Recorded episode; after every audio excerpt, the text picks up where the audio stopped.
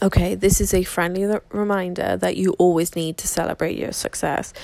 If you're not celebrating your success, you're just going to quit or you're just going to feel burnt out all the time. I know this is something I do. So, one thing that I've started to do is like at the end of every month, I'm going to recap what I've achieved. But quite frankly, I feel like I need to do that like every single at the end of every single week and just take a step back and just cheer myself on and be like, damn, bitch.